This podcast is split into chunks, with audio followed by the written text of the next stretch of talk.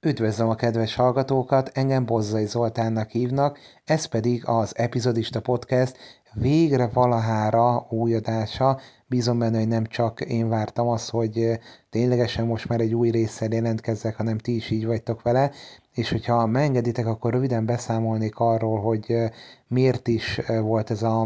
nem várt, nem tervezett hiátus. De ennek elsősorban fiziológiai okai vannak. Októberben egy olyan betegséget kaptam el, amelynek az lett a következménye, vagy az utóhatása a hangszálaim nagyon könnyedén, tényleg a hétköznapi beszéd hatására is begyulladtak, és hát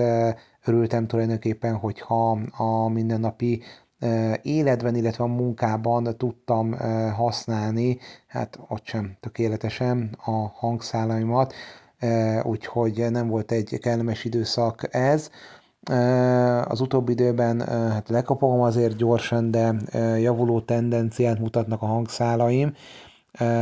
Aztán amikor ez azért kezdett rendeződni, akkor meg elért engem a Covid, tehát az igazi pech beszélhetünk, és hát elértünk a mostani időszakhoz, úgyhogy elnézést kérek, amiatt, hogy tényleg ilyen helyzetek, szituációk, vagy hát kvázi ugye betegségek miatt nem tudtam tartani azt az ütemet, vagy ütemtervet, amelyet előzetesen elterveztem, de bízom benne, hogy ténylegesen hosszabb szünet ellenére velem tartatok. 2023-ban még két adást tervezek, az egyik ugye mostani, majd mindjárt beszélek a konkrét témáról, a másik pedig a évük szerző top lista lenne, amely minden bizony nem meglepetés számotokra, és ennek kapcsán még annyit szeretnék elmondani, hogy az IGN.hu-n is két cikkel készülök így év vége felé. Az egyik szintén egy sorozatos top lista, egy éves lista, és akkor felmerülhet bennetek a kérdés, hogy hát akkor elég vagy elolvasni, vagy meghallgatni, Azért nem, mert az IGN-es lista az egy szerkesztőségi lista, tehát engem érte megtiszteltetés, hogy megírhatom, de az nem az én, vagy nem kizárólag az én szubjektív hát véleményemet tükrözi, míg a podcastes az kizárólag az enyém lesz, érdemes azt gondolom, hogy mind a kettőt összevetni, mert találhatunk majd mind a kettőben érdekességet, legalábbis ebben bízom. És akkor a másik IGN egy cikkről még annyit, hogy ez egy 2024-es újoncokat felvezető szintén toplista, a legígéretesebb szériákat próbáltam összeszedni. Úgyhogy tartsatok velem itt a podcast során is, illetve majd az IGN hasábjain. És akkor térünk is rá a mai adás témájára, amely nem más, mint uh, szintén egy évösszegző lista, csak teljesen másképp, mint uh, ami jövő héten várható. Ja, akkor majd egy hagyományos sorozatokat uh, hát sorrendben felvonultató toplista lesz, 20 széria kap majd szót, úgymond, vagy szerepet, még a mostani adás különböző témák, topikok alapján járja majd körül a 2023-as évet. Milyenekre gondoltam, mint a legkellemesebb meglepetések, a legnagyobb csalódások, a különböző trendek a streaminges üzletákban, és ezekhez hasonló e, témák, bízom benne, hogy ezek majd érdekesnek bizonyulnak, és én azt mondom, hogy váljunk is gyorsan bele és legyünk túl a leginkább negatív előjelű topikon, amely nem más, mint a legnagyobb csalódások listája, amely kapcsán én több sorozatot is felírtam magamnak. A legnagyobb csalódások között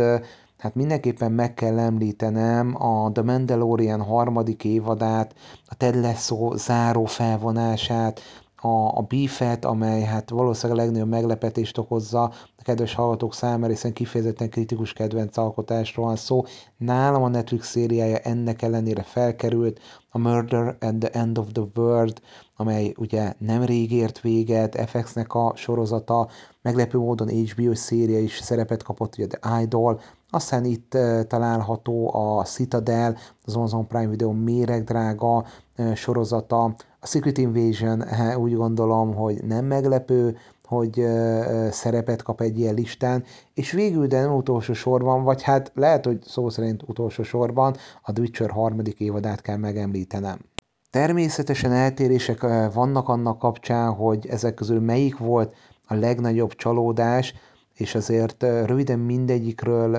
szeretnék nektek beszélni. A beef-fel kezdeném, mert az előbb említettem, hogy talán ez okozta, hogy ez okozza a legnagyobb meglepetést. A jelenlévők közül a beef kétségtelen, hogy egy minőségi sorozat, ha objektívan kellene néznem, akkor a Netflix egyik legjobb,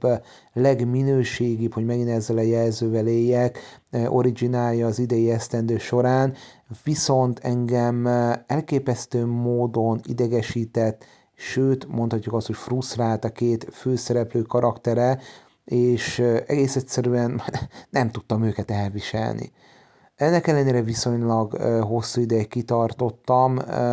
viszont ugye sorozatoknál az egyik legfőbb alapkövetelmény, hogy kedveljük a karaktereket, vagy érdekeljen a karakterek sorsa. Na most, hát itt az, hogy kedveljük őket, erről szó se lehetett, a nagyobb probléma az volt, hogy nem is érdekelt, hogy mi lesz velük, így, így egész egyszerűen hiába a ténylegesen jó megvalósítás, és az egyébként remek színészi alakítását, alakítások engem a Beef hidegen hagyott. Nem tudom, mennyire követitek a különböző amerikai szaklapoknak az írásait, illetve most az évvégi listáit. Szinte mindenkinél ott volt a top 10, top 15-ben a Beef. Hát ebből ugye kiderül, hogy nálam nem, illetve értelemszerűen csak a csalódások között kap helyet. A Murder and the End of the World is talán meglepő lehet számotokra. Itt arról van szó, hogy megint, megint, nem, egy, nem, megint nem egy gyenge minőségi alkotás, viszont én sokkal többet reméltem tőle, Brit Merling korábban már OAL, illetve nagyjátékfilmével is bizonyított, és, és én azt gondoltam, hogy sokkal nagyobb potenciállal bír ez a Hudánit kitette kérdés köré szerveződő sorozat,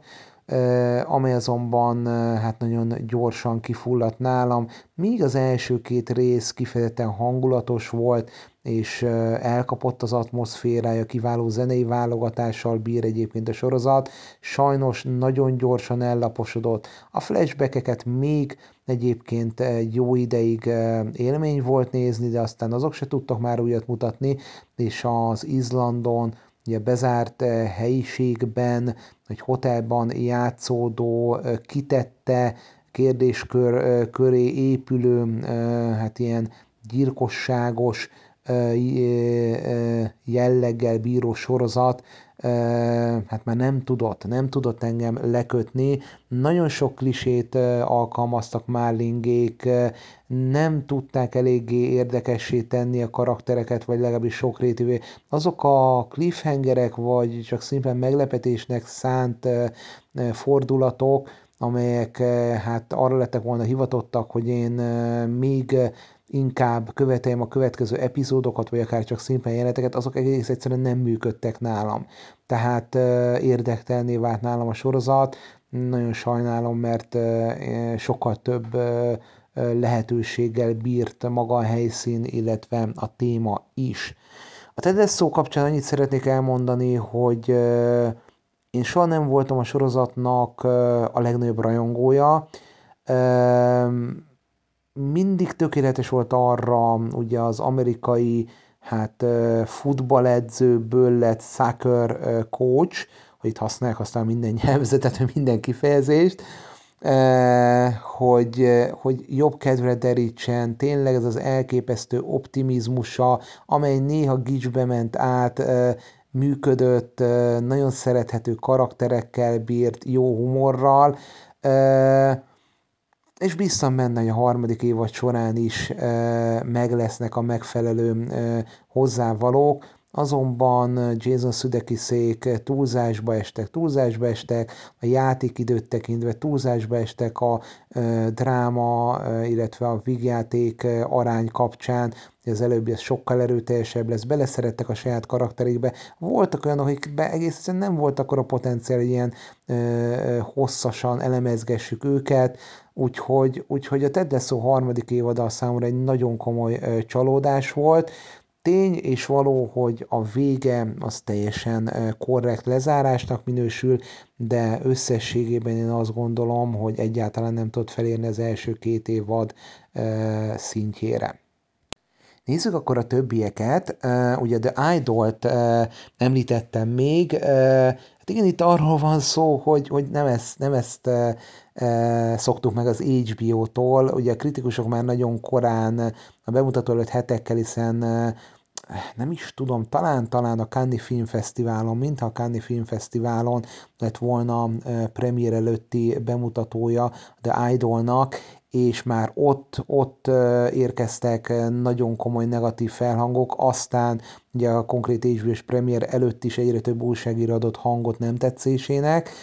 és, és azért még, még akkor bennem volt, hogy hát, ha annyira polgárpukasztó sorozat, ugye Sam Levinson, az egyik készítők az Eufória kapcsán már bizonyította, hát egyrészt rátermettsét, másrészt azt, hogy ugye azért elég, elég hát meredek témákat, és eléggé hát meredek módon dolgoz fel, hogy hát, ha hát, ha ez tényleg sok volt két kával értve a kritikusok számára, de azt, amikor megnéztem az első epizódot, akkor, akkor egyet kellett értenem a kinti kritikusok többségével, ez egy, ez egy szinte minden klisét alkalmazó, rémgyenge, párbeszédekkel operáló, hajszálvékony történettel bíró sorozat, ami méltatlan az HBO-hoz, és hát nem csodálkozhatunk azon, hogy, hogy egyből el is használta az első évadot követően az HBO ezt a szériát. Hát maradjunk annyiba, hogy a kivétel erősíti a szabályt, tehát néha az HBO-nak is sikerülhet így egy-egy saját gyártási sorozat, hogy tudjuk, az Idolnál már alapvetően problémák voltak a forgatás során is, minden bizony ezek is szerepet játszottak abba, hogy így sikerült az alkotás, meg hát tanulság, hogy The Weekendnek nem nagyon szabad jövőben színészi lehetőséget adni, mert hát egészen botrányos alakításokra, ha hívhatjuk ezt egyáltalán alakítás, alakításokra képes. Beszélünk-e még a The Mandalorianről, amelynek a harmadik évadát én idejekorán feladtam el kell ismernem, hogy nagyon nagy változások nem történtek. Tehát alapvetően a harmadik év és az első kettőnek a színvonalán mozgott, egész egyszerűen beleuntam ebbe a e, sablonos történetvezetésbe, már túlságosan gyerekes lett számomra az, hogy hogyan alakítják az egyes szálakat, túl sok volt számomra a logikai baki, és, és, és nem tudott újat mutatni számomra ez a sorozat. Igen, Goroku Cuki, ugye a címszereplő az még, még mindig, még mindig menőnek tekinthető. Most bocsánat, hogy ennyire kiélezem itt a különböző jelzőket, egész egyszerűen a The Mandalorian nem volt képes még azt mondani, hogy picit se fejlődni, vagy mást mutatni, és, és, én, és én beleuntam ebbe a, ebbe a tényleg most már gyermetegnek tekinthető történetvezetésbe. És ugorjunk is a Citadelre, ami ugye az Amazon Prime videón volt látható, minden idők második legdrágább saját gyártású sorozata, Uh, ugye alapvetően egy kémtörténet, uh, látványos jelen, akciójelenetekkel, meglepő fordulatokkal, nem vártam itt nagy dolgokat, tehát egy, egy jó kis ponyvát, hát ha, hát ha összejön,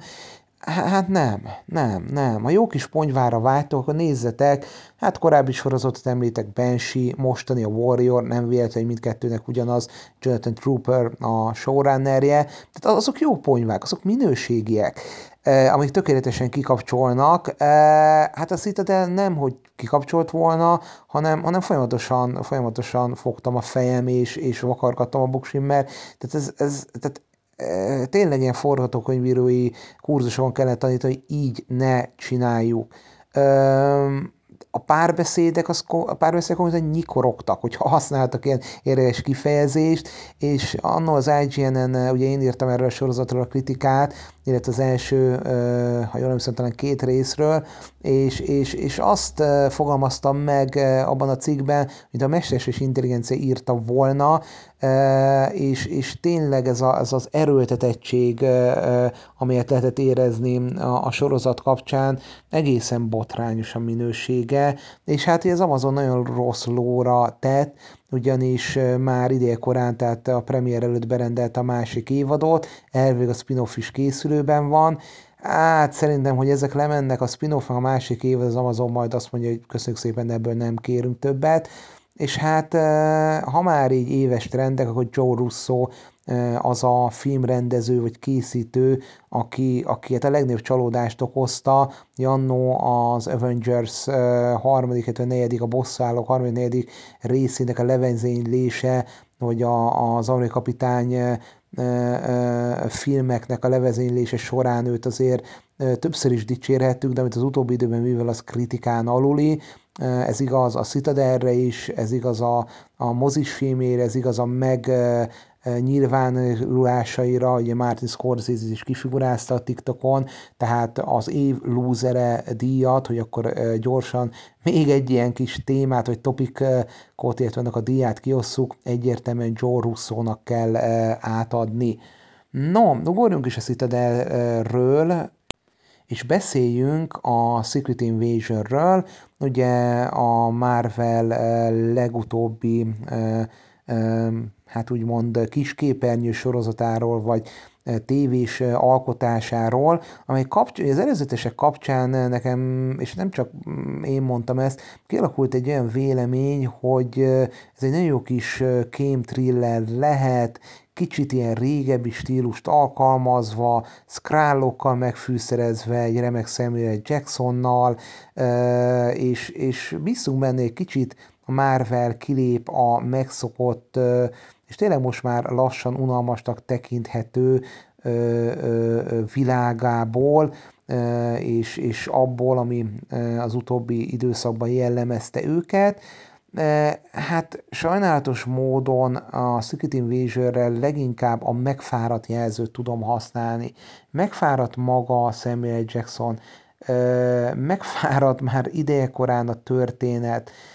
hát a, a trükköket készítő csapat is nagyon gyorsan ö, ö, megfáradt a, a készítés során, egészen botrányos színvonalú ö, volt ö, néhány trükk, ö, annak ellenére, hogy magas volt a, a sorozat költségvetése. Ö, a Secret Invasion szinte minden téren beszélhetünk akár az írásról, a rendezői munkáról, a színészi alakításokról, a trükkökről, minden téren hatalmas csalódásnak bizonyult, úgyhogy ha egyet kell e, kiválasztani az említett sorozatok közül, amikor a legnagyobb csalódást okozta, akkor nálam a Secret Invasion nyer, utóbbi jelzőt idézőjelbe kell tenni természetesen. És akkor végül e, beszélni kell a The Witcherről, amely e, Hát korábban se tettem magasra a lécet, viszont ezt is sikerült alulmúlni a harmadik évad során.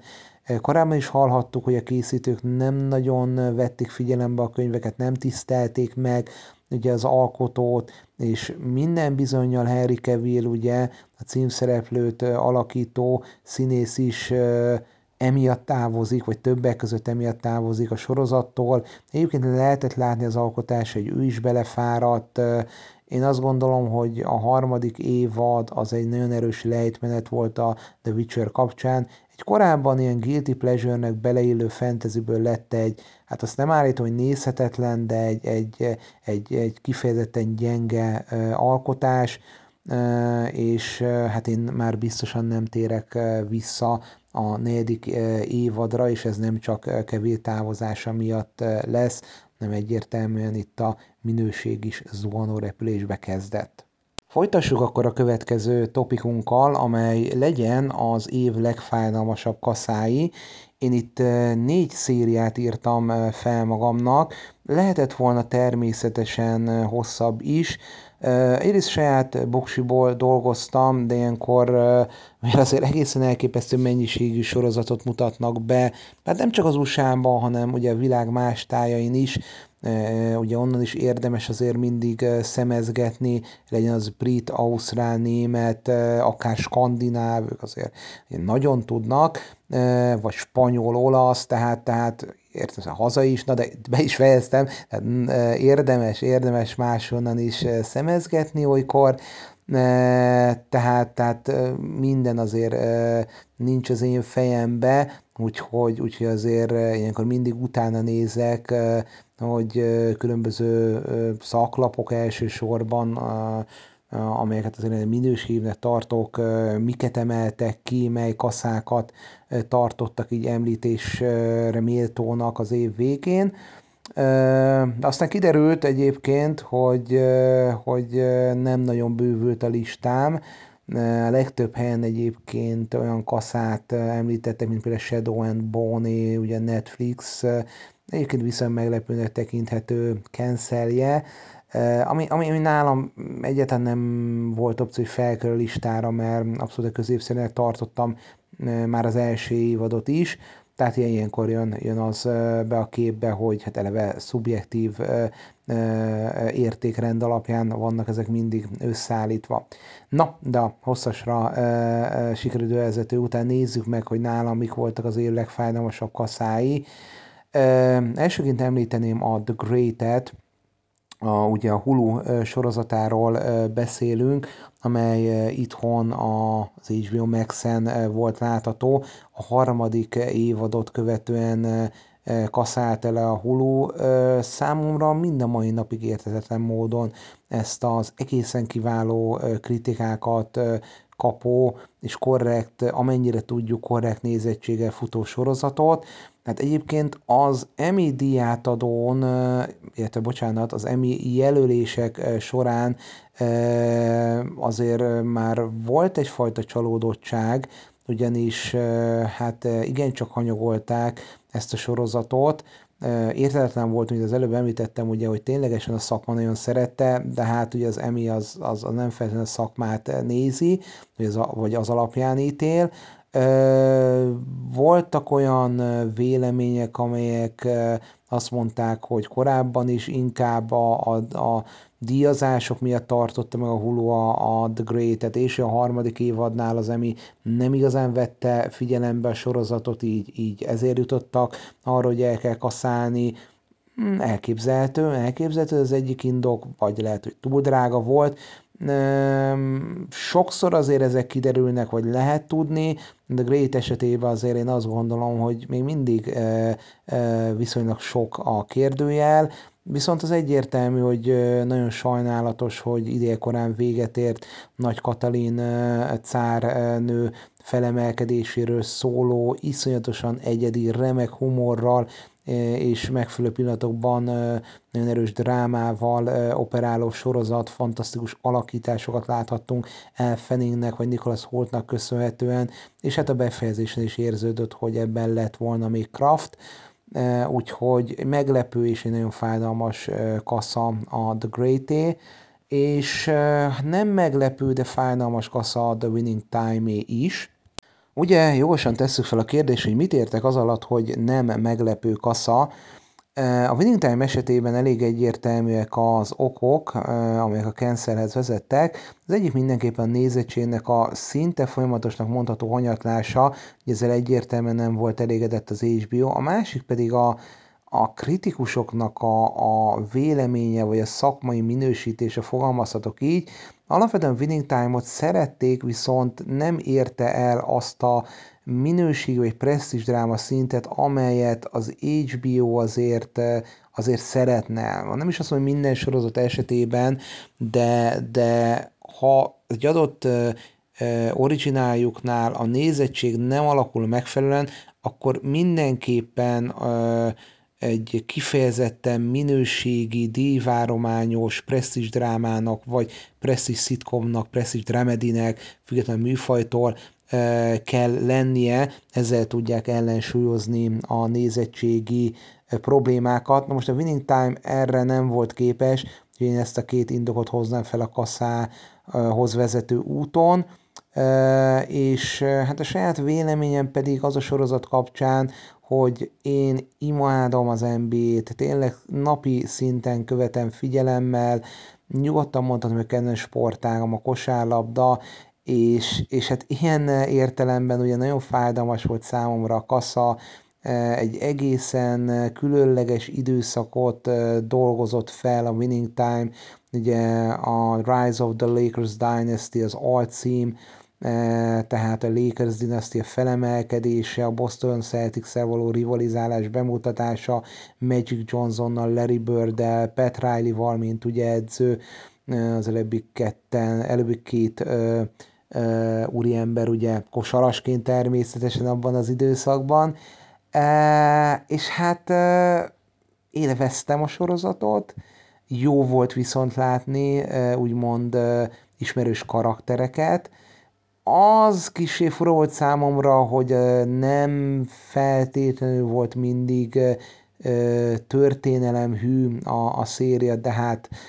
rendben a sorozatfilmek esetében is ugye szokták mondani, hogy kell a fikció, de összességében én, én azért minden héten úgy ültem le a sorozat elé, hogy azért valami kis különlegeset kapok, egy olyan időszakból, egy olyan téma kapcsán, amely azért nem megszokott, hogy ezt feldolgozzák, Úgyhogy, úgyhogy ilyen értelemben nagyon sajnáltam azt, hogy ez lett a végét, vagy ilyen rövid időadatot meg a Winning Time-nak. Az is nagyon furcsa a kapcsán, hogy maga a cím ugye, hogy győzelmi időszak, hogyha lefordítom szinte szó szerint, és ugye a második évad úgy fejeződött be, hogy az 1984-es bajnokságot a Boston Celtics elorozta a Lakers elől, tehát ilyen szempontból különösen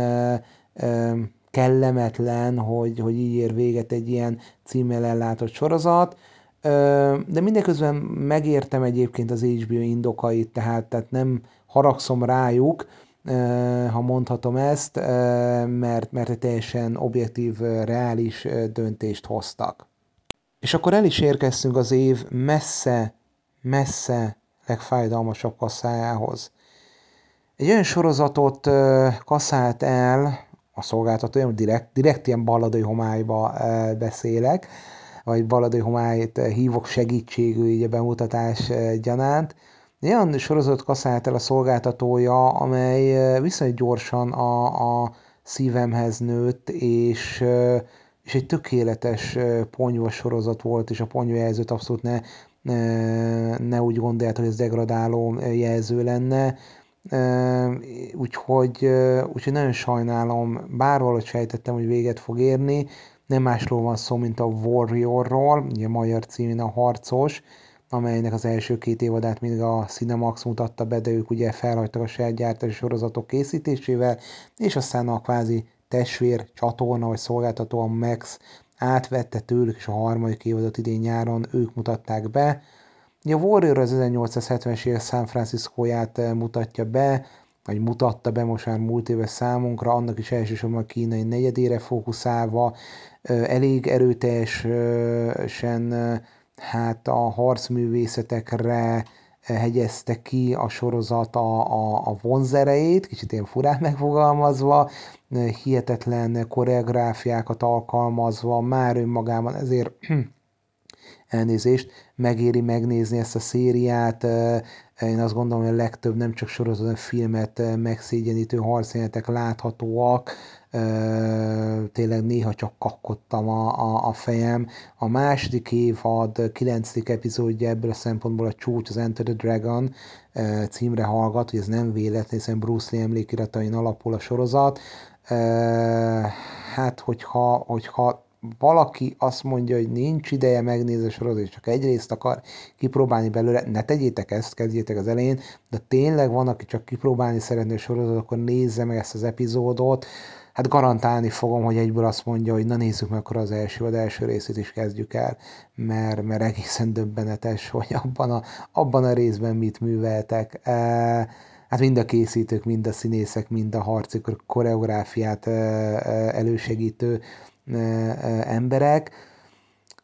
Na de visszatérve arra, hogy miért is ennyire különleges a Warrior, amellett, hogy tényleg egészen szenzációsak harci jelenetek, Ugye itt azért a társadalmi változásokat is nagyon szépen mutatta be, akár arra gondolva, hogy a kínai negyedbe érők mivel szembesülhettek, a rasszizmus különböző megnyilvánulásai, a rendőrségi korrupció kérdései, a városvezetés, a politika, tehát mindenben nagyon-nagyon szépen belement és, és jól felépítve, okos, de mégis meglepő fordulatokat alkalmazva bizonyította be a Warrior. Azt kell mondjam, hogy különböző minőségi csökkenés nélkül, vagy hullámzás nélkül három évad alatt, hogy a jelenlegi ponyvasorozatok királya cím egyértelmű ö, ö, birtokosa, és, és nem véletlen, hogy a készítők között ott, ott találjuk azt a Jonathan Troopert, aki annól a Banshee-t készítette, úgyhogy én nagyon sajnálom, hogy a Warrior nak három évad alatt, vagy három évad után véget kellett érnie.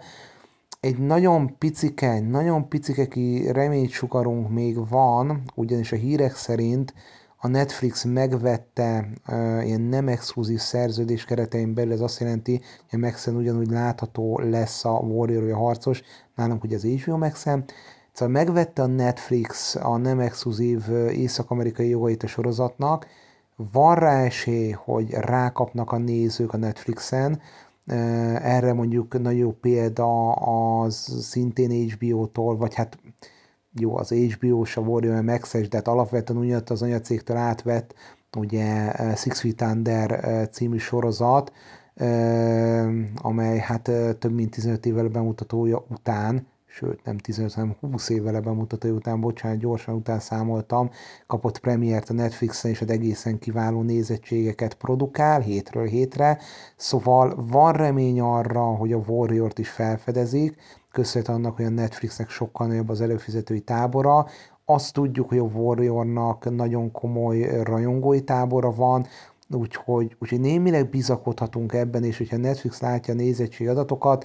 talán-talán megrendeli a negyedik évadot, ami egy kicsi pessimizmus, pessimizmusra ad okot, az az, hogy a színészek szerzése lejárt, és, és egyre többen vállalnak már más sorozatokban, filmekben szerepet, nehéz ezt újra összetoborozni ezt a stábot, de ne adjuk fel, a Warrior többször visszatért a halálból, mint ahogy kis túlzásra címszereplője is, talán, talán, talán még egy negyedik évad összejöhet, de nem véletlenül ennyiszer mondtam a talán kifejezést, ne éljük bele magunkat, örüljünk, örüljünk ennek a harmadik évadnak, aztán majd meglátjuk, hogy, hogy mi sül ki még a Netflixes vetítéseket követően.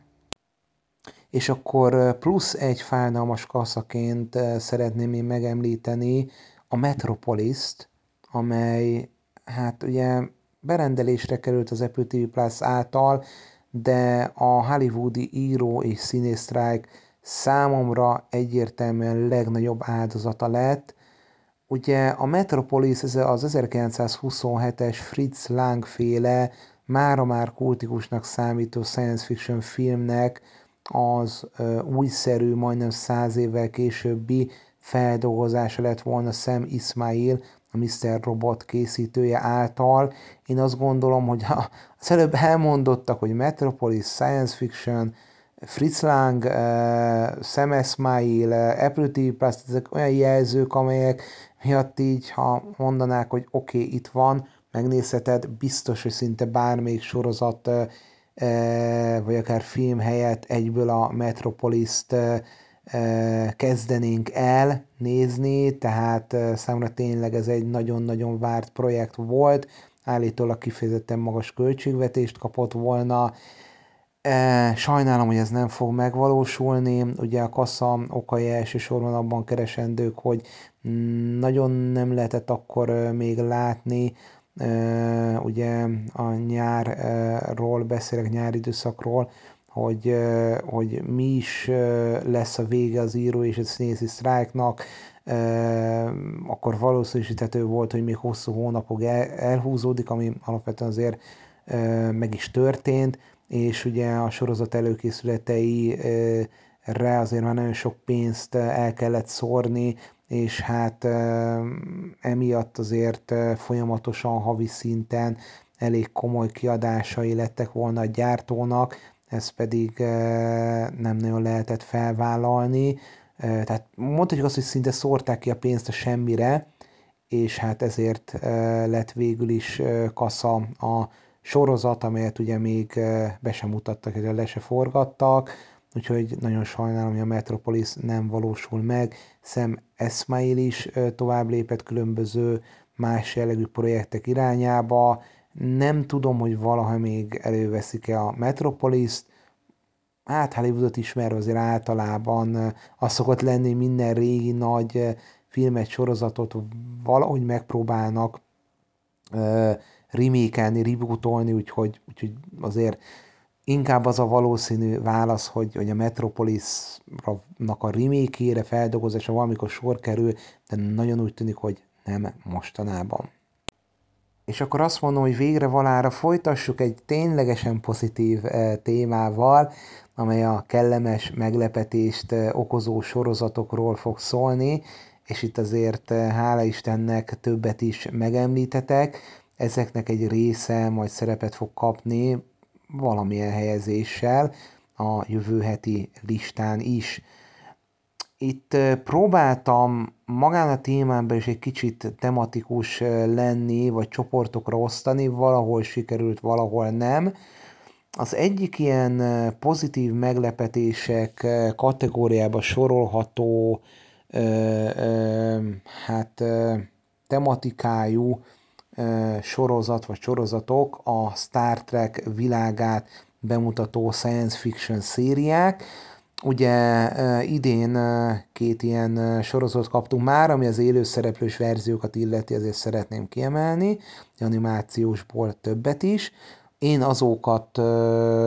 szóval én azokat nem követem figyelemmel, bele-bele egyébként vannak minőség, Lower Decks például kifejezetten aranyos, humoros, de, de aztán úgy éreztem, hogy nem feltétlenül annyira nekem valók, úgyhogy én maradtam az élőszereplős változatoknál, de visszatérve akkor a szereti témára, a, a Star Trek e, történetének e, az egyik legjobb évét tudta le 2023-ban, és erre én egy fikinget nem tettem volna. Ez egy hatalmas meglepetés volt. Hogy a Star Trek Strange New Worlds első ada egészen remekül sikerült, Ilyen értelemben ott várható volt, hogy a második felvonás is azért minőségi lesz. Egy nagyon érdekes gondolatok mentén megszületett második évadot láthattunk. Nagyon sok volt a, az olyan epizód, amely, amely különleges témára épült, elég azt megemlíteni, hogy volt musicales rész, volt konkrétan egy epizód, amely tényleg ilyen vígjátéki elemekkel volt tartítva, volt, ahol félig animációs megoldásot alkalmaztak, és még sorolhatnám hosszan, és a főszállal azért valamivel kevesebbet foglalkoztak idén, de nem baj, azt mondom, hogy idén ez teljesen belefért, soha nem volt ennyire különleges a Star Trek világa és egyedi, mint a Star Trek Strange Worlds másik évadában, úgyhogy én ennek nagyon örültem, biztosan újra nézős lesz az évad, és ami a legnagyobb meglepetést okozta a Star Trek Picard, amelynek az első két évada jó indulattal is közepesnek mondható, a harmadik felvonás pedig, pedig ámulatba ejtett. Bele lehet kötni ugyan néhány történet szába. Igen, ha nagyon-nagyon ö, ö, ilyen szigorúan nézném, akkor minden bizonyal. de engem lenyűgözött. Lenyűgözött az, hogy hogyan voltak képesek a, a kisé talán szentimentálisnak tűnő elsőre talán úgy úgy tűnő, bocsánat, hogy megint úgy ezt a szót használom, rajongókat kiszolgáló jeleneteket úgy ebbe az évadba belerakni, hogy azok teljesen természetesnek hatottak. Tehát a szentimentális jelenetek azok, azok kiválóan működtek, kiválóan működtek a régi, ugye, The New Generation beli karaktereknek a közös pillanatai, párbeszédei, és egyáltalán nem lehetett érezni azt a fajta erőlködést, ami mondjuk a Star Wars-on belül egyre inkább megvan, hogy ez a csak azért rakjuk be ezeket a jeleneteket, vagy, vagy egyes jelzőket, vagy mozdulatokat akár, hogy, hogy kielégítsük a rajongói igényeket, a Star Trek uh, Picard harmadik évad ezeket teljesen természetesen kezelte, és nagyon ügyesen uh, rakták bele az egyes történetszálakba ezeket, egyszerre hatott réginek és újnak a, a, a záró felvonás, úgyhogy, úgyhogy engem teljesen lenyűgözött,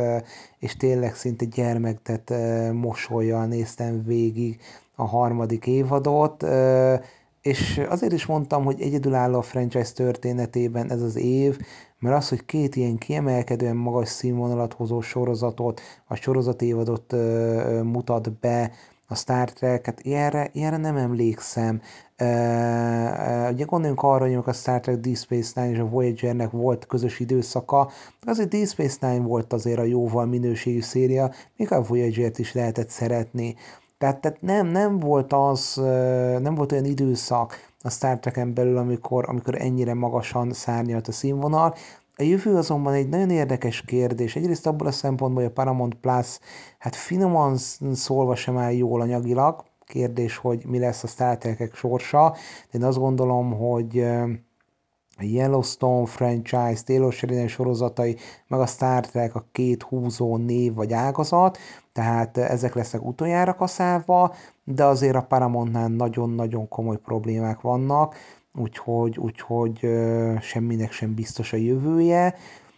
Azt tudni lehet, hogy a Pikár harmadik évadának vége egy, akár egy új sorozatnak is utat adhat, de egyelőre erről nagy a csönd. Azt tudjuk, hogy a Strange Universe van rendelve harmadik évadnak is, ezt mindenképpen nagyon várom. Jövőre viszont eddig egyetlen egy biztos pont van, ez a Star Trek Discovery záró utolsó évada, amelyet én nem fogok megnézni, tehát eh, azt gondolom, az Discovery messze, de messze a leggyengébb sorozat a Star Trek történetében, úgyhogy ilyen szempontból biztos egy gyengébb év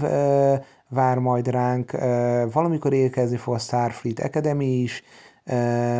illetve egy nagyjátékfilm is várható, hogy jött a Star Trek Discovery egyik karaktere köré fog majd épülni, és hát mm, tényleg, tényleg egy kicsit így, hogyha varázsgömbbe, nem létező varázsgömbömbe nézek, akkor azért nem vagyok benne biztos, hogy, hogy ennyire, ennyire kimagasló évet tudhat a közeljövőben majd a Star Trek de, de én azt mondom, egyelőrüljünk annak, hogy, hogy tényleg a 2023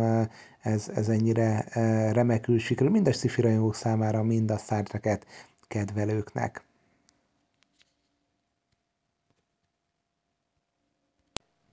Mielőtt folytatnám a kellemes meglepetést okozó sorozatok listáját,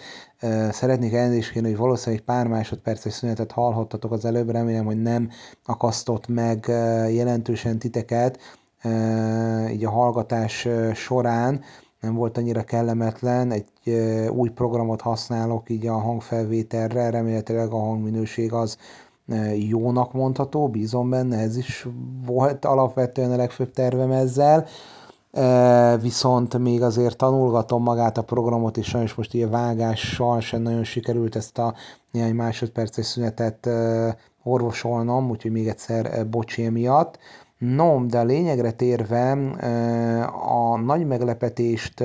okozó sorozatok között az animációs szériákat kell nekem most kiemelnem, amely az év végén hát tört elő, úgymond, illetve az év végén okozott több ilyen jellegű sorozat is nekem kellemes meglepetést. Szinte semmiből jöttek ezek. Talán az Invincible az, amely kivétel ez alól, hiszen nagyon vártam már az Amazon Prime Video szíriáját, hogy Robert Kirk egészen kiváló képregény opusza alapján dolgozták fel, az Invincible történetét, amely ugye hát tele van szuperhősökkel, de hát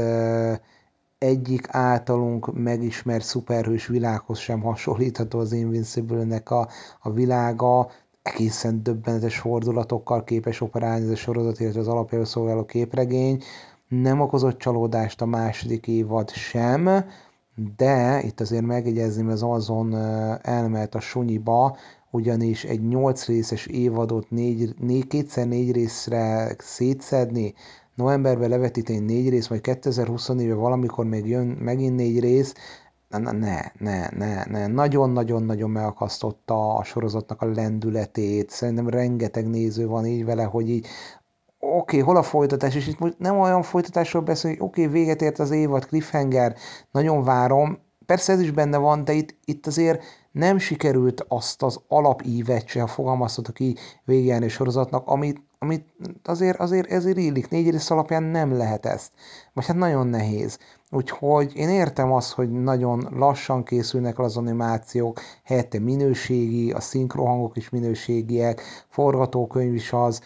de, de ennyire, ennyire spórolni a részekkel nem, nem tartom jó ötletnek. Ugye az Invincible-t továbbra is nagyon szeretjük, de, de az Amazon itt azért eléggé, eléggé hibás, én azt gondolom az évad feleses kettészedésében. No és akkor beszéljünk az év egyik legnagyobb meglepetéséről, és egyben az év nyugodtan mondhatom, hogy legkülönlegesebb sorozatáról, a Scavengers Rainről, Joseph Bennett és Charles Kuetner sorozatáról, amely egy, ha emlékeim nem csak a 2016-os rövidfilm alapján készült, és a Max megadta nekik a lehetőséget, hogy ezúttal sorozat formátumban dolgozzák fel. Ez az egészen különleges science fiction amelynek az alaptörténete az, hogy a Demeter 227-es telepeshajó, csillagközi telepeshajó legénysége nem várt problémába ütközik, és mentőkabinokkal kell elhagyniuk ezt a telepeshajót, és egy idegen bolygón kell boldogulniuk, amíg a segítség meg nem érkezik, vagy maguknak meg nem teremtik a lehetőséget arra, hogy elhagyják a bolygót. És hát a sorozatban az az egészen különleges, hogy szinte együtt lélegzünk, nem csak, és együtt érzünk, nem csak a főszereplő emberi karakterekkel, hanem magával a bolygóval, annak a nagyon-nagyon fura, néha hátborzongató, de mindenképpen nagyon egyedi, mondhatjuk azt is, hogy soha nem látott élő világával, különleges lényeivel, és adott esetben ugye még egy robottal is, és így megteremtve a legjobb science fiction elemeket, amikor tulajdonképpen az, hogy mondjuk idegen bolygó játszódik, idegen lények, vagy idegen élővilág, vagy akár olyan jövőbeli technológia, amely ugye értelemszerűen napjában nem létezik. Ugye ez, ezek a külsőségek egy sci fontosak, ezek is természetesek de a legjobb cifik akkor működnek, hogyha a társadalmi kérdések ott vannak mögöttes tényezőként, és a Scavengers Rain rengeteg ilyen jellegű kérdést vetett fel, és, és nagyon elgondolkodtató válaszokat kaptunk tőle, egy egészen szenzációsan megrajzolt animációval kiegészítve. Hatalmas, hatalmas élmény volt a Scavengers Rain, és nem tudom, nem tudhatjuk, hogy lesz-e második évad, de az biztosan kijelentetjük, hogy az első évad már így önmagában egyből a sorozatok panteonjában fog majd helyet kapni. A másik két animációs sorozat, amelyet még mindenképpen meg kell említenem, a Netflix-től érkezett, és hát szintén egyébként elég komoly meglepetést okoztak. Az egyik ilyen széria Blue Eye Samurai, és a kék szemű szamuráj, ami az elmúlt hetekben Magyarországon is egyre felkapottabb lett, és egyre nagyobb hype-nak örvend. Azt gondolom, hogy teljesen megérdemelten. A Blue Eye Samurai esetében is kiemelhető az egészen szenzációs animáció, a, a viszonylag egyszerű alaptörténet, ugye egy bosszú történetről beszélhetünk, tökéletesen ki van egészítve a komplex karakterekkel, a japán kultúra bemutatásával, és én azt gondolom, hogy nagyon gyorsan magával tud ragadni ez a sorozat, és nem enged egészen nyolcadik részig, és hála Istennek a második évadot már berendelte a Netflix, úgyhogy nagyon fogjuk azt várni. És végül, de nem utolsó sorban meg kell említeni a Netflix által bemutatott Pluto című sorozatot, amely 8 részes, hát valószínűleg itt azért minisorozatról fogunk majd beszélni, nem, nem várható ennek folytatása, az Astro Boy című manga sorozatnak az anime adaptációja, a Pluto, ennek az alaptörténete, hogy valaki elkezdi gyilkolni a világ legerősebb robotjait, és azok tervezőit, és hát egy nyomozás kezdődik el,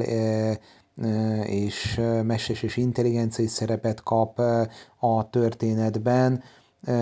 és hát megint ugye a legjobb science fictioneknek hagyományait követve az emberi lét kérdéseit, filozófiai kérdéseit is elég gyakran felteszi maga a sorozat, nem erőltetett, nem teljesen természetes módon, fantasztikus volt a világépítése ennek a szériának, és hát nagyon különleges atmoszférával bírt. Nagyon élveztem ezt a nyolc részes utazást, és, és hát azon kaptam magam így november-december tájéken az egyik animációs sorozat a másik után próbálom be, és hát tényleg, tényleg egészen lehengerlő élményt kaptam ezeknek hála, és ahogy az előbb már említettem, szinte semmiből jöttek ezek az Invincible-t leszámítva. Persze említhetném még egyébként a Rick and Morty-t is, amely, amely eleve egy kult státuszba, már jó régóta kult státuszba került széria, amelynek azért voltak hullámzásai, most a hetedik évadára nagyon szépen magára talált, tehát én azt gondolom, hogy összességében kijelenthető, hogy animációs sorozatok terén egy, egy új, egészen fantasztikus korba léptünk, mind a, a külcsint tekintve, mind a megvalósítást, mind a beltartalmat tekintve. Szeretném én megemlíteni egy olyan témát a kellemes sorozatok kategórián belül, amelyről szerintem viszonylag keveset beszélnek, akár külföldön, akár itthon, és ez nem más, mint az Amazon Prime Video rejtett kincsei. Na most ez nagyon furán hangzik talán egy elsőre, Arról van szó, hogy az Amazon Prime Video annó még úgy indult, hogy nagyon egyedi, szinte ilyen független filmes jelleggel bíró sorozatokat mutatott be, és elsősorban a, a kritikusi hozsannára játszott, a fogalmazhatok így, aztán történt egy jelentős változás, és a nagyközönségnek elsősorban a nagyközönségnek gyártott, illetve gyárt saját gyártású szériákat, kvázi ilyen blockbuster, sorozó szinten blockbuster jellegű alkotásokkal rukkolnak elő. Azonban nem nagyon kerül a szóba, hogy közbe-közbe megbújva elég sok olyan sorozata is, originálja van az Amazonnak, amelyek aztán kritikus kedvencek lesznek, amelyek megtalálják a nézők egy olyan szegmensét, akik igenis vágynak az ilyen hát kissé elborult alaptörténettel bíró, meg nagyon, nagyon fura karakterekkel operáló sorozatokra, amelyek abszolút minőségi szórakozást biztosítanak, tényleg ilyen hidden gem, vagy az angol mondaná, ilyen rejtett kincsek, és az Amazon Prime Video idén három ilyet is bemutatott, ugye név szerint ilyen a Deadlock című sorozatok, ilyen az I Am Joe című szériájuk, és hát nem utolsó sorban ilyen volt a Swarm című széria is, ez utóbbit mutatták be először, hogy a Donald Glover az Atlanta készítőjének egyik sorozatáról beszélhetünk, aki szerintem legalábbis azért vállalta el többek között a Mr. and Mrs. Smith hát egyrészt készítését, másrészt címszerepét, hogy közbe között tudjon gyártani alkotótársával ilyen kisebb független film jellegű sorozatokat is, mint a Swarm, amely ugye egy olyan rajongónak a történetét meséli el, aki hát igencsak túlzásokba esik szinte már az őrület szintjére jut el. Hát a Swarm nem mindenki sorozata lesz, de azt el kell ismerni, hogy mind a képi világa, mind a történetvezetése hát nem a megszokott módon történik, illetve zajlik, és, és hát egy egészen hát fura utazásban lesz annak része, aki ezt a sorozatot választja, részben véres, részben elgondolkodtató, részben egészen őrült a Swarm. E, aztán ott van ugye az előbb említett Deadlock, amely egy tazmániai kisváros, nagyon-nagyon kisvárosnak az igencsak elborult szereplőire épül, és hát alapvetően egy gyilkossági esetet dolgoz fel, nagyon furcsa humorasorozatnak. Nálam egyébként Mixor hit volt valamire így szakadtam, hogy fogtam fel, ezt komolyan gondolják, de az biztos, hogy ilyen jellegű humorral nem nagyon találkoztok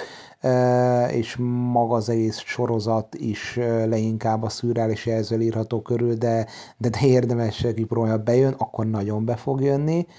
És ez Ian Virgil pedig Riley Bootsnak a sorozata megint egy nagyon-nagyon fura alaphelyzetre épül, hogy egy, egy tényleges óriás a főszereplője, és az, hogy ez az afroamerikai hát fiatalember hogyan tud boldogulni ekkora testméretekkel. Na most az óriást azt úgy kell érteni, hogy hát most amerikai, mm, vagy, vagy igen, amerikai mértékegységet néztem a műsorot, ilyen 13 foot, most ezt át kellene váltani ugye a magyar megfelelőre, amely közel 4 métert jelent, gyorsan megnéztem. Hát azért elképzeltétek, hogy milyen furcsa szituációk adódnak ebből, és hát természetesen Riley Bootsot ismerve, hogy elsősorban a társadalomkritika bemutatására használja fel ezeket az egyes helyzeteket. Úgyhogy, úgyhogy nem semmi, nem semmi az Amazon Prime videó a, a nagy közönség számára gyártott originálok mellett közben-közben mindig meglep minket ilyen nagyon egyedi hatású sorozatokkal, úgyhogy érdemes ezekre figyelni. Én még két témát szeretnék említeni az év nagy trendjei kapcsán. Lehetne ezt egyébként bővíteni, így például elvitathatatlan, hogy az év talán legfontosabb eseménysora a sztrájkokhoz köthető, mind az író, mind a színészi sztrájkot értem ez alatt, de azt gondolom, hogy viszonylag alaposan feldolgoztam ezt a témát már a korábbi adások során, az IGN-en is voltak ennek kapcsán kimérítően hosszú írásaim, úgyhogy érdemes esetleg ezeket elolvasni vagy meghallgatni és emiatt én ezekről most nem beszélnék, nem ismételném önmagam, még ha értelemszerűen ezek nagyon fontosak voltak, és nem csak az idei évre nézve, ezeknek a hosszú távú hatásait se becsülhetjük alá, rengeteg for, forgatást le kellett állítani, és hát hála Istennek a végeredmény pozitív, hiszen azért nagyjából sikerült az íróknak és a színészeknek is a legfontosabb követeléseiket hát megvalósítani, illetve elfogadtatni, csak egyet említsek így a hosszú távú következmények kapcsán. Egyrészt ugye a Metropolis, igen, és az előbb rosszul nem csak egyet említek, hanem az egyik a Metropolis, a másik pedig az Alien sorozat. Ugye a Metropolis-t, ahogy említettem, elkaszálták, még a forratás megkezdés előtt az Alien sorozat, a Noah Haley által készített Alien sorozat pedig 2024-ben már bemutatásra kerülhetett volna, a sztrájkok következményeként azonban csak 2025 elején várhatjuk, úgyhogy, úgyhogy a sztrájkoknak a hosszú távú lefolyása több szempontból is még egyébként érdekes lehet majd. No, de nézzük akkor azt a két témát még, amit szeretnék említeni. Az egyik a spin-offoknak a kérdése, a másik pedig a streaming versenynek a, a trendjei, illetve annak a jellegi állása 2023-ban mi az, ami hát nem is az, hogy mi az, ami történt, meg aztán én nagyon hosszan beszélnék, hanem mi az, amiket így konzekvenceként le tudunk vonni. Kezdném először a spin-offok kérdésével, és ez azért is érdekes, mert nagyjából hasonlót érzékelek, mint ami a filmek, mozifilmek esetében lezajlott az utóbbi évek, vagy majdnem mondhatom, hogy évtizedek során, hogy a sorozatoknál mondtuk azt, hogy, hogy tényleg itt éreztük azt, hogy nagyon sokszor mernek kockáztatni a csatornák, a szolgáltatók, maguk a showrunnerek is. Nagyon sok olyan projektet kaptunk az elmúlt években, amelyek, amelyek kockázatosak voltak a történetük, a műfajuk alapján, de, de, de aztán berendelték őket, mert kellett a, általam nagyon gyűlölt kifejezéssel élve, content. Kellett az, hogy ezeket minél, tehát minél több sorozatot, tartalmat készítsenek, és közben akkor igen, mondtak olyan sorozattervekre is, amelyek aztán tényleg hát formabontóak lehettek, viszont egyre inkább abba az irányba indulunk el, hogy a franchise-ok kapnak majd nagyobb szerepet, a sorozatok esetében is, amelyek kapcsán ugye azt gondolják az egyes csatornák, szolgáltatók, hogy azok biztosabb befektetésnek bizonyulnak, nem feltétlenül tévednek ebbe egyébként, csak hát ugye ezért, ennek azért nem, nem, nem örülünk, én azt gondolom több eszemben mondhatom mi annyira, Viszont valahol meg, még egyszer mondom, ténylegesen, logikusan gondolkodva érthető, hogy, hogy ebbe az irányba próbálnak főleg azok a szolgáltatók elmozdulni, amelyek a streaming üzletágok kapcsán elég komoly veszélyekkel számolhattak az elmúlt évek során, meg hát idén és várhatóan még azért jövőre is, bár csökkedő tendencia mutatkozik meg az adatok alapján, úgyhogy biztos befektetés, vagyis franchise-ok, ez jellemző a Disney Plus-ra, amely azért eddig is főként ebbe utazott, egyre jellemző lesz a Warner esetében, amely főleg majd a Max szolgáltatón próbálja meg ezt kimaxolni, már elnézést a nagyon gyenge szójáték miatt, de a Paramountnál is megfigyelhető, hogy egyre több olyan spin-offnak adtak lehetőséget, amelyek aztán tényleg franchise-á válhatnak, most tényleg csak így buksiból a, Dexternek egy új verziója, a Billionsnak egy, egy, egy spin-offja, és, és, és megpróbálják tényleg az ismert címéket felhasználni. A max nem említettem, de én azt gondolom, hogy elég egyértelmű mondjuk a Game of Thrones-nak az újabb és újabb spin-offjai, vagy lehet említeni ugye Stephen King könyv alapján, ugye a The It alapján készült előzmény sorozatot, amely majd 2025-ben várható, nem véletlen, hogy a Sex and the City-nek is ugye már a, a spin-offjának úgymond, vagy leágazásának egy második évada is bemutatásra került, tehát egyre, egyre jellemzőbb lesz az, hogy, hogy az ismert címeket vagy IP-ket próbálják meg erőltetni, és hát azért külön ki kell emelni a Netflixet is ebből a szempontból, épp a napokban jöttek hírek arról, hogy a Peaky Blindersnek készítenek spin-offokat, a Stranger Things kapcsán már korábban lehetett hallani, a Wednesday esetében is spin-off fog majd készülni, és ez a fajta trend, lehetne még hosszan sorolni egyébként, de ez a fajta trend én azt gondolom a következő években csak erősödni fog, a biztosra való játszás az, az, az nagyon meg fog mutatkozni, és hát meglátjuk, hogy ez mennyire fogja beváltani aztán a hozzájuk fűzött reményeket. Azt mindenképpen azért szeretném hozzátenni, hogy mindezek ellenére azért nagyon sok eredeti koncepció alapján készült sorozat is várható, azon az HBO ebben azért még mindig erős, és az is marad, és az Apple TV Plus pedig külön szeretném én megemlíteni, így azért elég nagy figyelemmel követem azt, hogy az elmúlt időszakban milyen sorozatokat rendeltek be, ezeknek a, a, a forgatását is én azért figyelemmel követem, várható bemutatási időpontot, stb. stb. És azért a berendeléseiknek, és ezek nagyon-nagyon komoly számú berendeléseknek nagyjából én azt gondolom, hogy 80-85, majdnem 90 százaléka egy egyedi ötlet, vagy könyvadaptáció, és, és, és nem a franchise, vagy nem az IP ihlette, ennek azért én azt gondolom, hogy nagyon örülhetünk. És, és igen, itt azért zárójelesen annyit még megjegyeznék, hogy e, tipikusan megint az a helyzet, hogy, hogy fel fogják majd kapni e, különböző sajtóorgánumok, meg, meg, meg híroldalak ezt, hogy külföldön is értelemszerűen, hogy na aztán a franchise-ok, a spin-offok időszaka jött el a sorozatok esetében is, és, és, és az, már előre látom, azt remélem kellemesen csalódok, de valószínűleg nem, hogy, hogy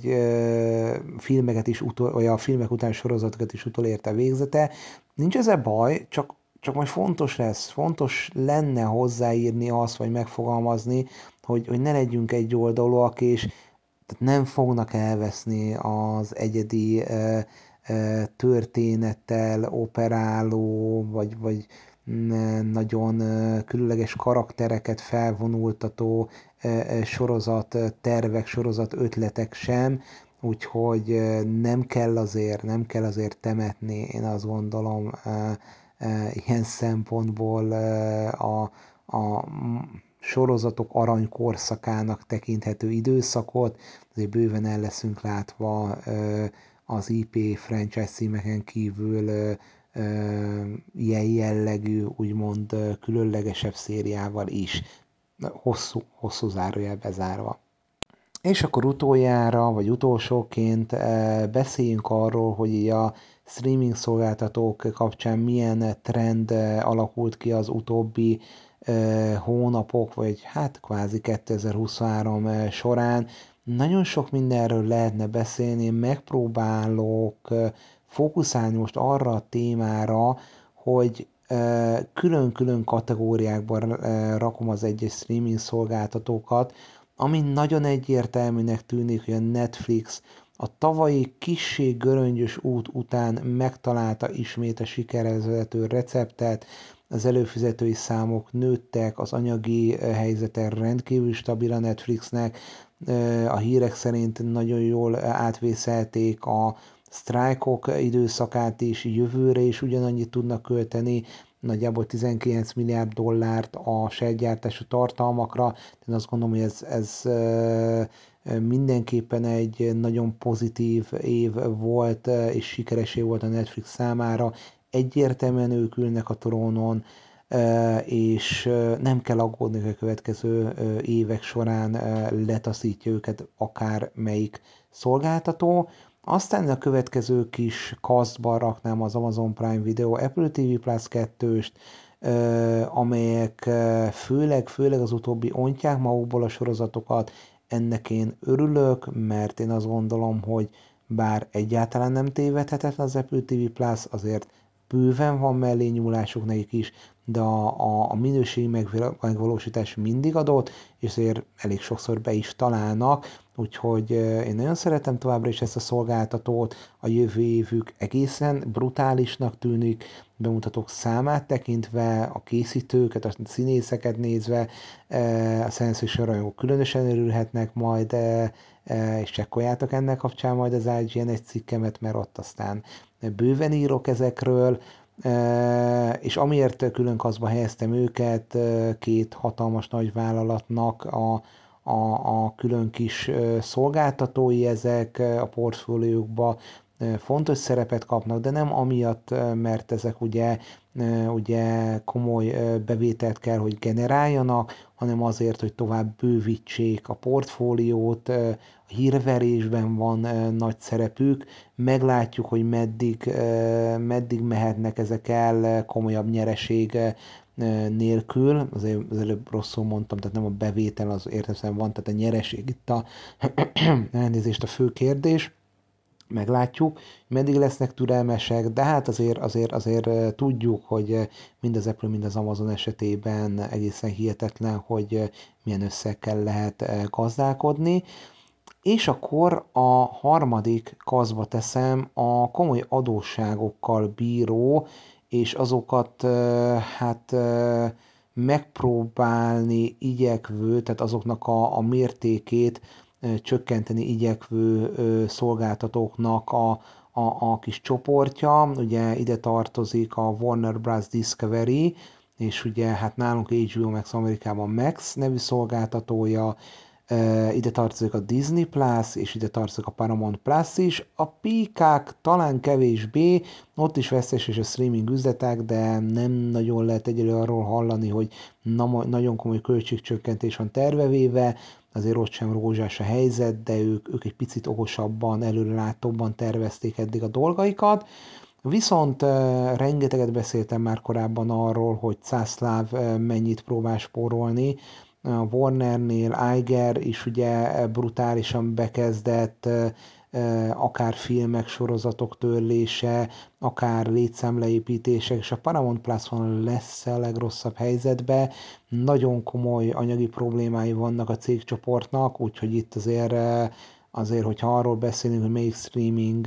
szolgáltató már mint a nagy halak közül fog elsőnek elesni, akkor a Paramount Plus-ra én nagyon komoly összeggel fogadnék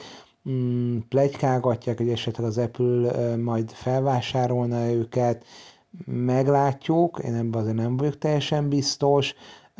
van rá természetesen esély, ami biztosan kijelentett, hogy az úgynevezett bundle csomagoknak a népszerűsége meg fog nőni. Az olyan, mint igazándiból régebben, nem régen, de régebben voltak ezek a kábeles csomagok, amikor együtt kínálják, Magyarországon még egyébként ez azért azon a működőkép, és Amerikában ezek most kezdnek visszajönni, hogy az Apple TV Plus és a Paramount Plus ilyen bundle csomagot kínál, együtt olcsóban lehet előfizetni ezekre, mint külön-külön, és én azt gondolom, ha már trendekről beszélek, így a streaming szolgáltató kapcsán a bundle az egyik nagy trend már idén és jövőre még inkább az lesz, egyre többen fognak majd ehhez nyúlni, és én azt gondolom, hogy ez egy jó ötlet arra, hogy a veszteséget csökkentsék, népszerűséget pedig növeljék, és az előfizetőknek is ez jól jöhet, már csak azért is, mert a streaming szolgáltatók árai azért meredeken emelkedtek, mind Amerikában, mind itthon az idei év során, és ez folytatódni is fog, nagyon úgy tűnik. No, ha már így a kasztok, és akkor ugye említettem a Disney Plus, Paramount Plus-t, valamint az HBO Max-et, vagy Max-et, bocsánat, hogy ennyiszer mondom a vagy vagy, de hát van még mindig egy magyar neve, meg egy amerikai, de már nem sokáig, elvileg ugye pár hónap, aztán itthon is debütál a Max nagyjából egy tavasz környékén jövőre, ha már említettem őket, ugye mindenképpen náluk egy trend volt az, hogy nem csak sok sorozatot kaszáltak el, mert be sem mutattak, vagy filmet, hanem elkezdték eladogatni, csúnya kifejezéssel élve a Netflixnek a saját gyártási sorozataikat. Ugye itt arról van szó, hogy tulajdonképpen itt a Warner uh, kezdte mindezt,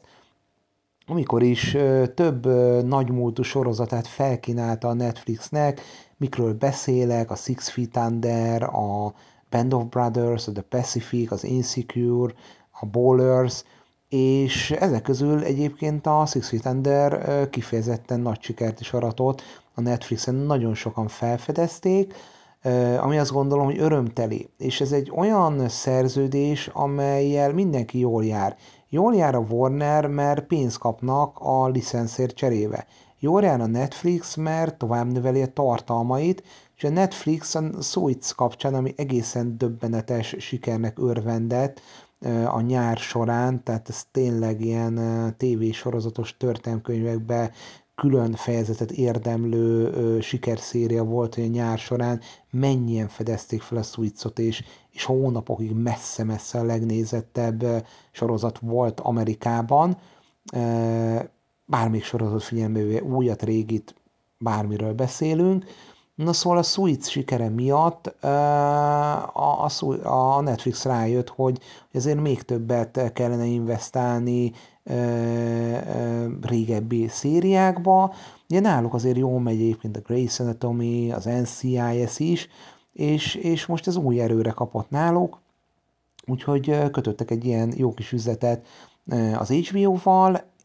és az a jó ebben az HBO-nál, megmaradtak ezek a címek, tehát, hogy a, az HBO Max-en láthatóak ezek, hogy ez egy nem exkluzív szerződés volt. Tehát ezek a sorozatok maradtak az eredeti csatornánál, átkerültek a Netflixhez, még többen kezdték el nézni,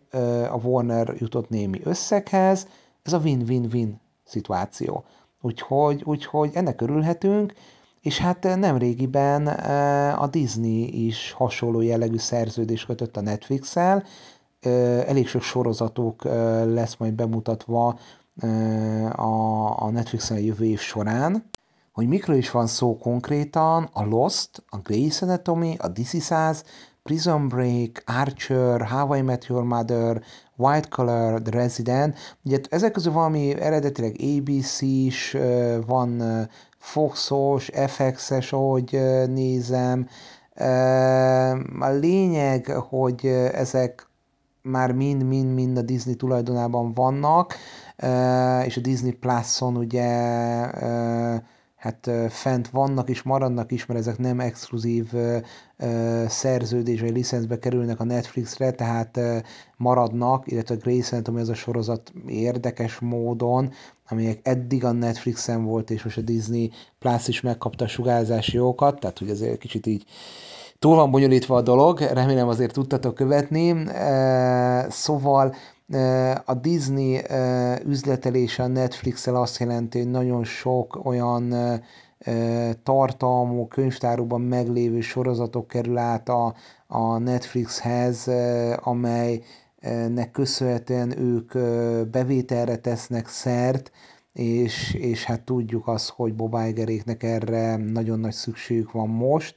hát elég csak arra gondolni, hogy filmek terén mennyire brutálisan rossz évet tudhatnak maguk mögött, de ettől függetlenül is jelentős az adósságállományuk. A Netflix pedig, pedig hatalmas felvásárlásba kezdett, tehát egészen döbbenetes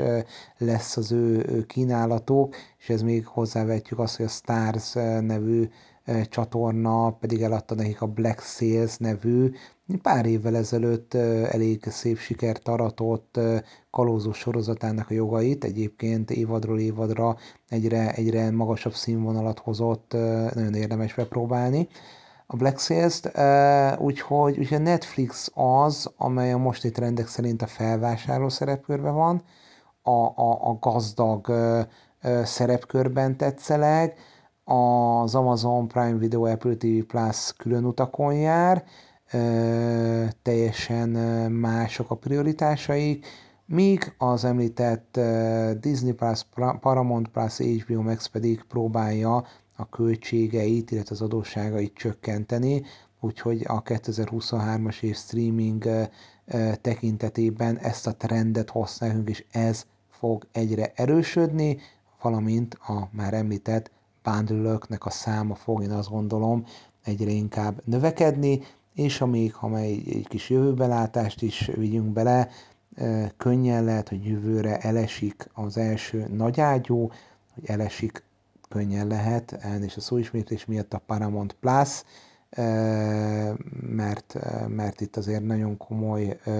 főleg készpénz hiányban szenved a cégcsoport. Úgyhogy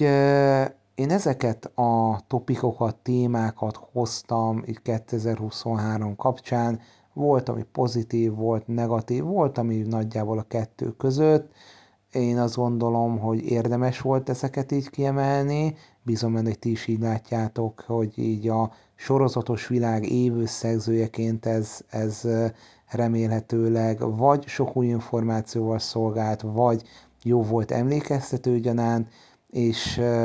én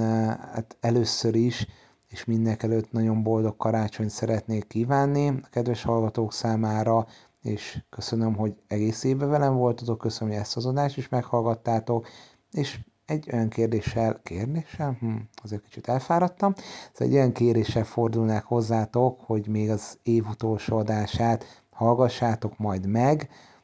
érdemes lesz, ezt garantálom, amikor az év legjobb sorozatait veszem górcs alá, ez mindenképpen már szenteste után lesz, karácsony másnapján nagyjából, nagyjából akkor várható, de hát az elmúlt időszak miatt azért már annyira ígérni nem ismerek, de, de mindenképpen jövő hét eleje közepe